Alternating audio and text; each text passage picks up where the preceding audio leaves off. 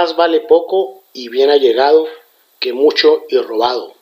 Hola, mi nombre es Moisés Álvarez Palacio y espero te encuentres de lo mejor hoy y siempre. En estos días, mucho se ha hablado de la detención del exgobernador César Duarte y con ello vienen una serie de opiniones en donde se habla de las repercusiones que esto va a derivar en diversos actores de la entidad. En esta edición número 7, denominada Quien riendo la hace, llorando la paga, te comentaré acerca de estos acontecimientos que desgraciadamente prevalece en todos los municipios, estados y en sí en todo el territorio nacional. Comenzamos.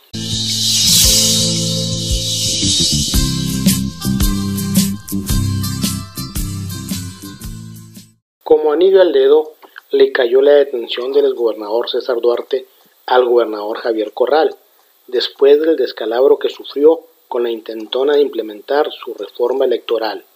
El crédito de esta detención debe ser compartida tanto federación como Estado, pero cada quien en su justa dimensión.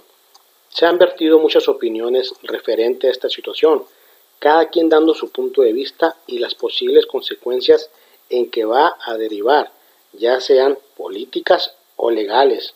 Lo único cierto es que las instituciones y autoridades correspondientes tendrán esa decisión. Esperemos que prevalezca el Estado de Derecho y que las investigaciones sean parciales, eficaces y pertinentes. Y si lo encuentran culpable, que no solo sea encarcelado, sino que pague lo que le quede de lo robado. Y por supuesto, que también se juzgue e investigue a todos los involucrados, porque también es un hecho que el exgobernador no lo hizo solo.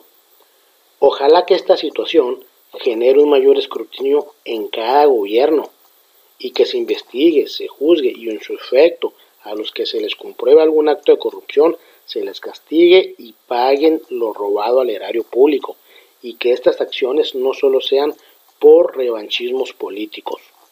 Lamentablemente, los ciudadanos vemos cómo al término de cada administración varios funcionarios salen con riquezas financieras muy abultadas que no concuerdan con los sueldos que tienen acorde a su función y la mayoría de las veces no les pasa nada.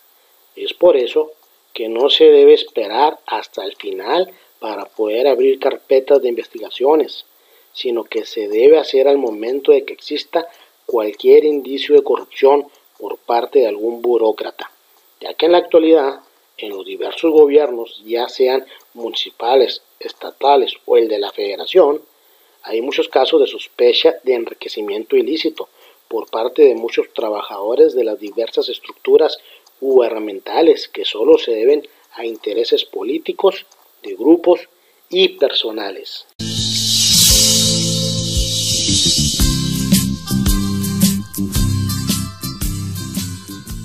Muchas gracias por escuchar esta séptima edición y te invito a que estés atento a las siguientes opiniones que estaré realizando.